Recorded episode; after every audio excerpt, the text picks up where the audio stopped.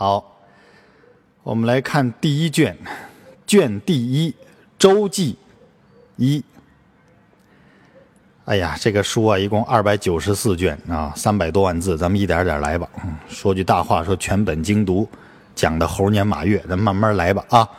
卷第一《周记一》，我们看原文：起，折用摄提格进玄义困敦。凡三十五年，有人说这什么意思呀？啊，上回有个学生说，老师，这个怎么还有密咒啊？那怎么还有这个这个咒字啊？这是不是蒙古人遗留下来的呀？就这个第一句啊，“起折雍摄提格，进玄义困敦，凡三十五年”这句啊，这个什么意思？多说两句啊，这个是一个纪年法。折雍摄提格是什么意思呢？就是戊寅年，啊，折雍是戊，摄提格是寅。那计算一下，也就是折雍摄提格这个戊寅年，也就是公元前四百零三年，晋玄义困敦，玄义是壬，困敦是子，也就是公元前的三九六年。啊，那么这个也就是说，《周记一》这个卷一啊。这个时间跨度记载的是三十五年。那么这个折雍摄提格什么玄义困敦，这是哪儿来的？哪儿的话呀？这是这个呀，多说两句啊。这个是咱们中国干支的旧称。干支大家知道，天干地支啊，对呀，天干地支嘛。现在的干支怎么说？十干十二支，十干是是是怎么说？甲乙丙丁戊己庚辛壬癸是吧？十二地支呢？啊，十二生肖，十二地支啊？啊，对，子鼠丑牛那个啊，子丑寅卯辰巳午未申酉戌亥，是不是啊？这是干支。那么在咱们中国古代最早的时候啊。就是发明这个制定这个干支的时候，他不这么叫甲乙丙丁戊己庚辛不这么叫，他有他特定的说法。那相传是这个三皇时代，用当时的官方语言制定了这个干支。明朝有一本这个著作叫《三命通会》，啊，那个学习这个周易卦术的、学习算卦的人呢，可能对。这个著作比较熟悉，《三命通会》，作者叫万民英，嗯，它里边写到的这个干支，天皇氏一姓十三人，即盘古氏以至，是曰天灵，淡泊无为，而俗自化，始至干支之名，以定岁之所在，就是我们老祖宗的一个纪年法。定岁是所在，定岁之所在啊，就是。这个年年岁岁的更迭，我们要把它记录下来，让它有一个数据可考证。嗯，现在说数据时代，当时我们也有数据，只不过当时的数据不像现在这么冗杂，是吧？高度凝练啊，所以当时用这个三皇时代的官方语言制定出了干支。那么现在的干支啊，刚才说十十干天干甲乙丙丁戊己庚辛壬癸。在那个时候叫做甲，叫做鹅凤，鹅凤。不是 iPhone 啊啊，没有 iPhone 啊，鹅凤啊，有的地方写的鱼凤，干钩鱼，那但是正字写那个一个门字框里边一个繁体字的那个鱼啊，那个字念鹅鹅凤，甲乙乙呢叫詹猛，丙丁丙呢叫。柔兆，丁呢叫强羽，强大的强，这个羽字是一个国字框里边一个幸福的幸啊。戊己更新，这个戊啊叫遮用，哎，就是这这儿第一句开篇第一句写的起遮用摄提格，那个摄提格是地支里面的那个寅啊，待会儿再说。戊己更新呢，戊是遮用，己呢叫图为。屠夫的颓屠啊，维呀，三维立体那个维呀，嗯，戊己庚辛，庚叫上章，那辛叫重光，壬叫玄义，癸叫赵阳，这是十个天干。地支十二支呢，子丑寅卯，子叫困敦，就这开篇第一句写的晋玄义困敦啊，就是壬子年呢，这个子叫困敦，丑呢叫赤愤弱，寅呢叫摄提格啊，你看起卓雍摄提格就是戊寅年嘛，嗯，寅是摄提格，卯呢叫叫丹娥，辰呢叫直徐。巳呢，叫大荒落；午呢，叫敦脏；未呢，叫协洽。协作的协啊，融洽的洽。哎，我特喜欢这个词儿。嗯。申有戌亥，申呢叫吞贪，酉呢叫作恶，戌呢叫淹卯，亥呢叫大渊陷。这个大家也可以查阅一下相关的这个典籍，以后再遇到这个以此词汇纪年的时候呢，你一查就看得懂了啊。那么，哎，那《资治通鉴》为什么用这个纪年法来来纪年呢？啊，为什么不说起戊寅年，进壬子年呢？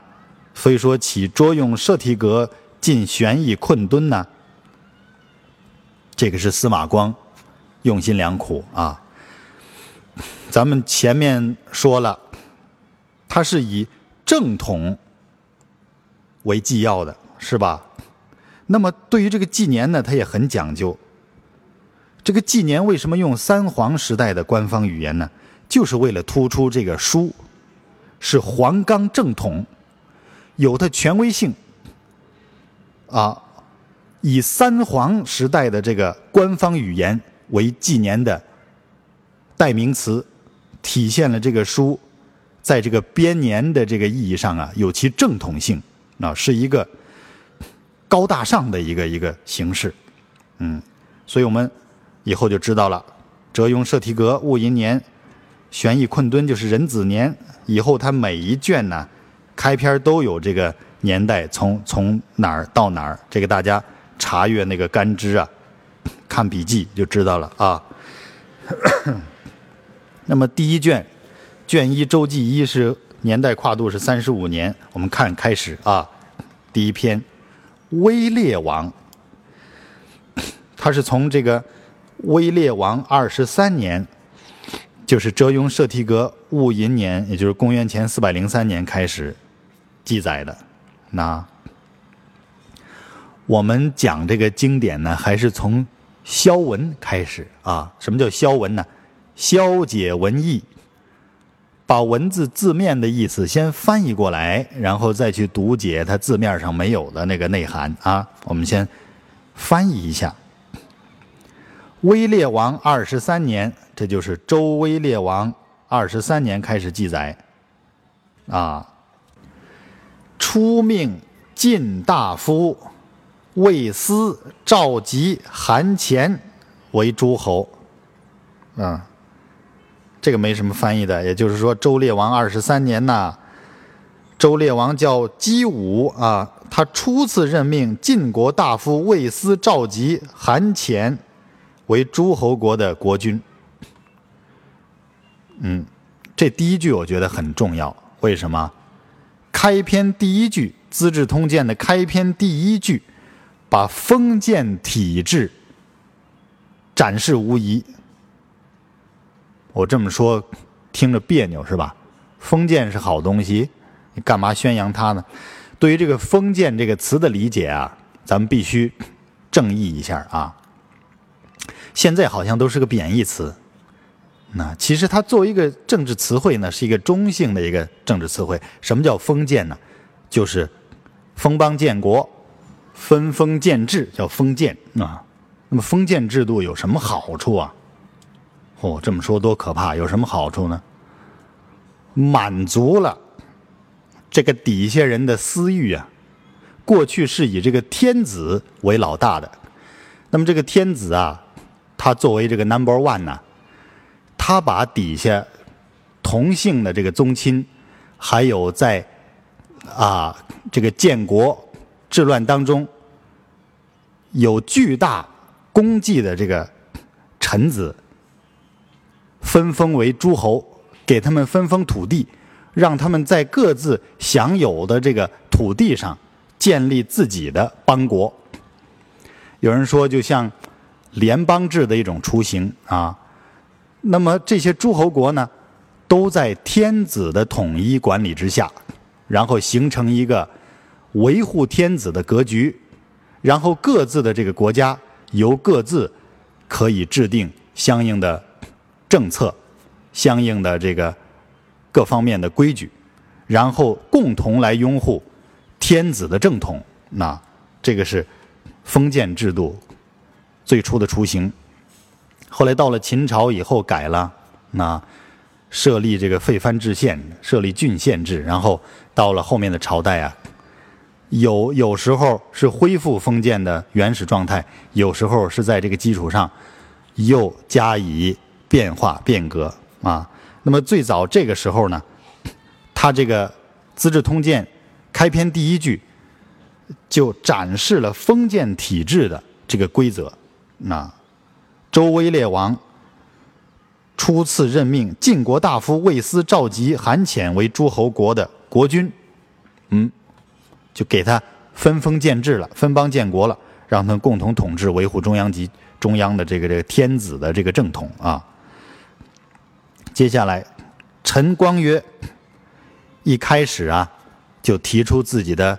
政治见解，陈光曰：“这个很礼貌，就是作为臣子的这个司马光这样说：‘臣闻天子之职莫大于礼，礼莫大于分，分莫大于名。’就是这个臣司马光听说呀，天子的职责中没有比尊崇礼制更为重要的了。”那么尊崇礼制呢，又没有比区分地位，就是分封啊，更为重要的了。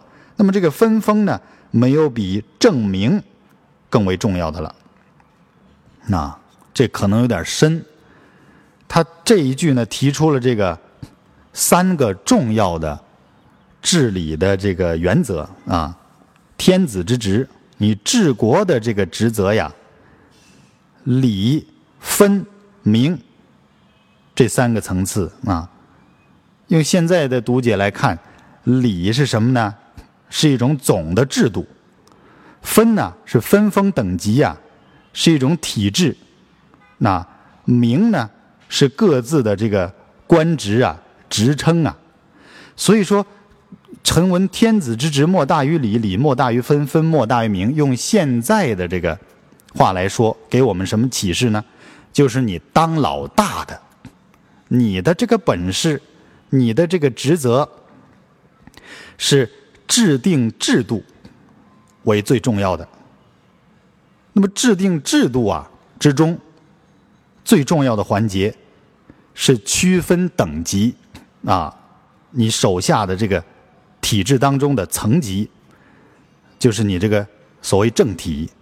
那么这个体制当中的这个层级的重要环节，莫大于名分，就是各个基层的职称。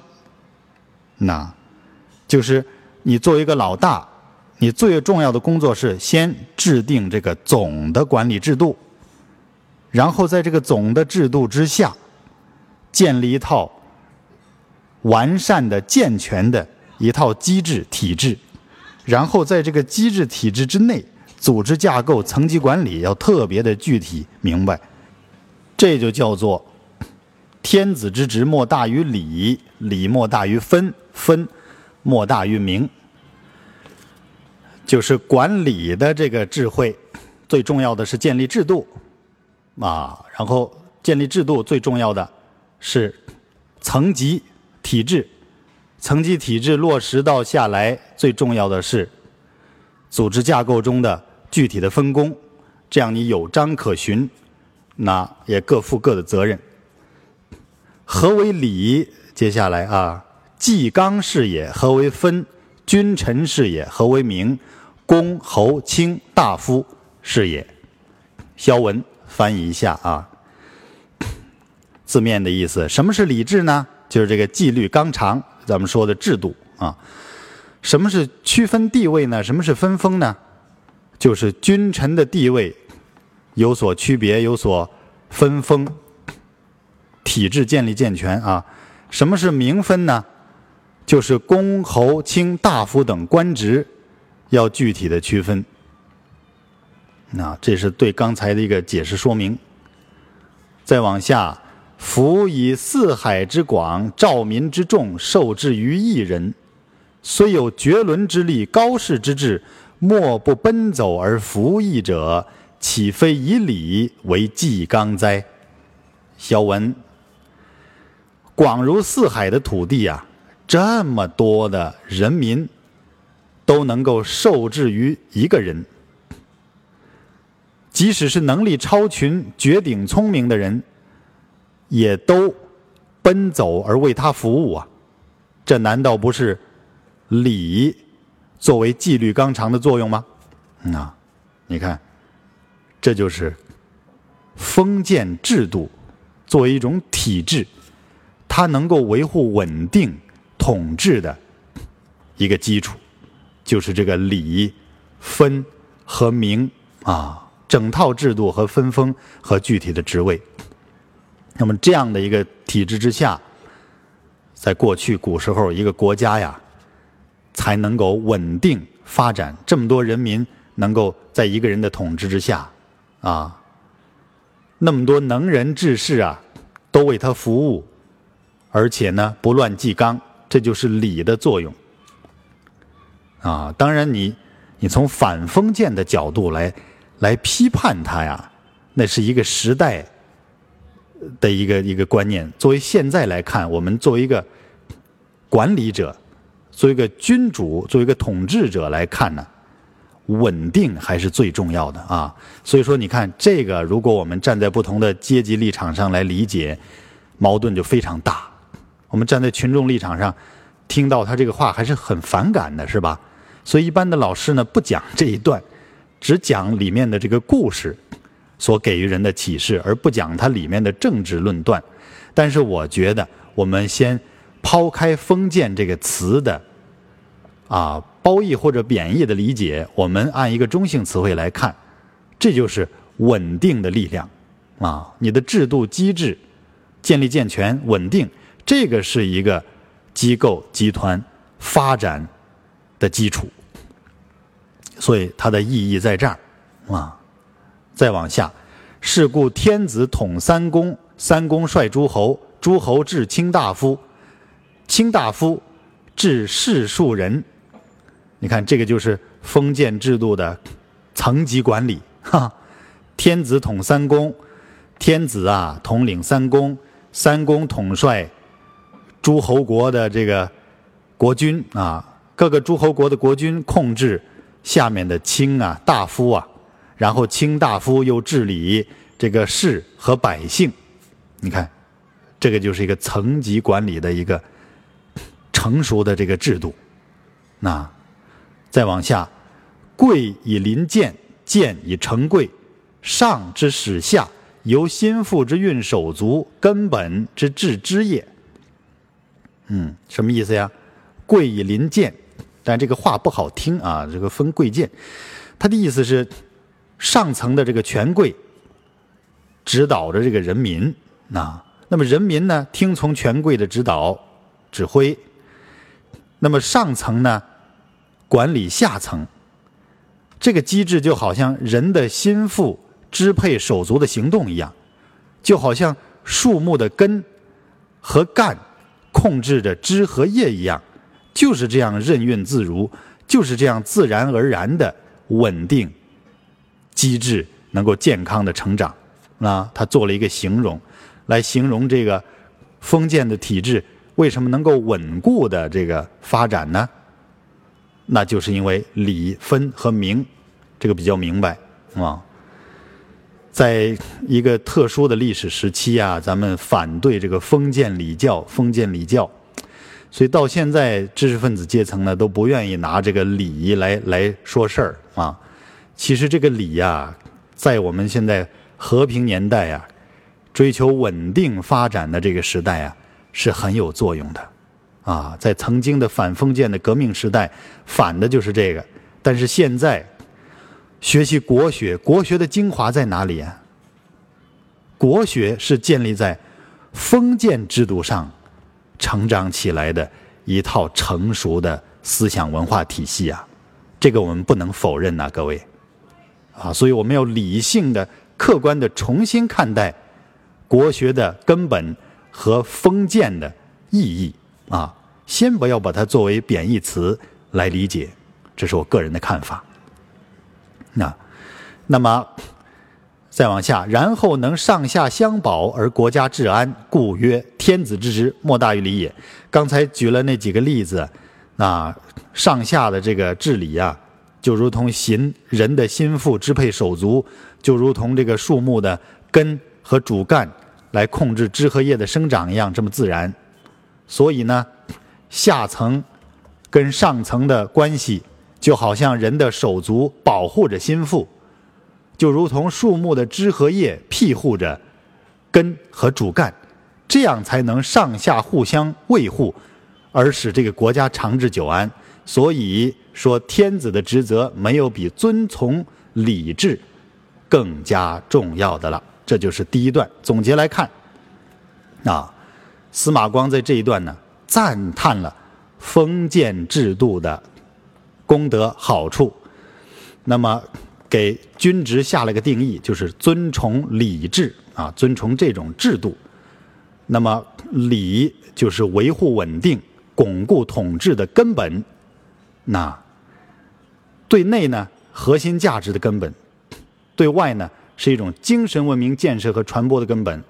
那那么现在来看，腐败现象其实也是这个理智的崩塌呀，制度出了问题了，出了漏洞了。那。这个咱们不予深谈，这个就是第一段。那么接下来呢，他引用了很多经典里面的论断，来展开叙述理、分和名各自的含义和作用。咱们下次再说。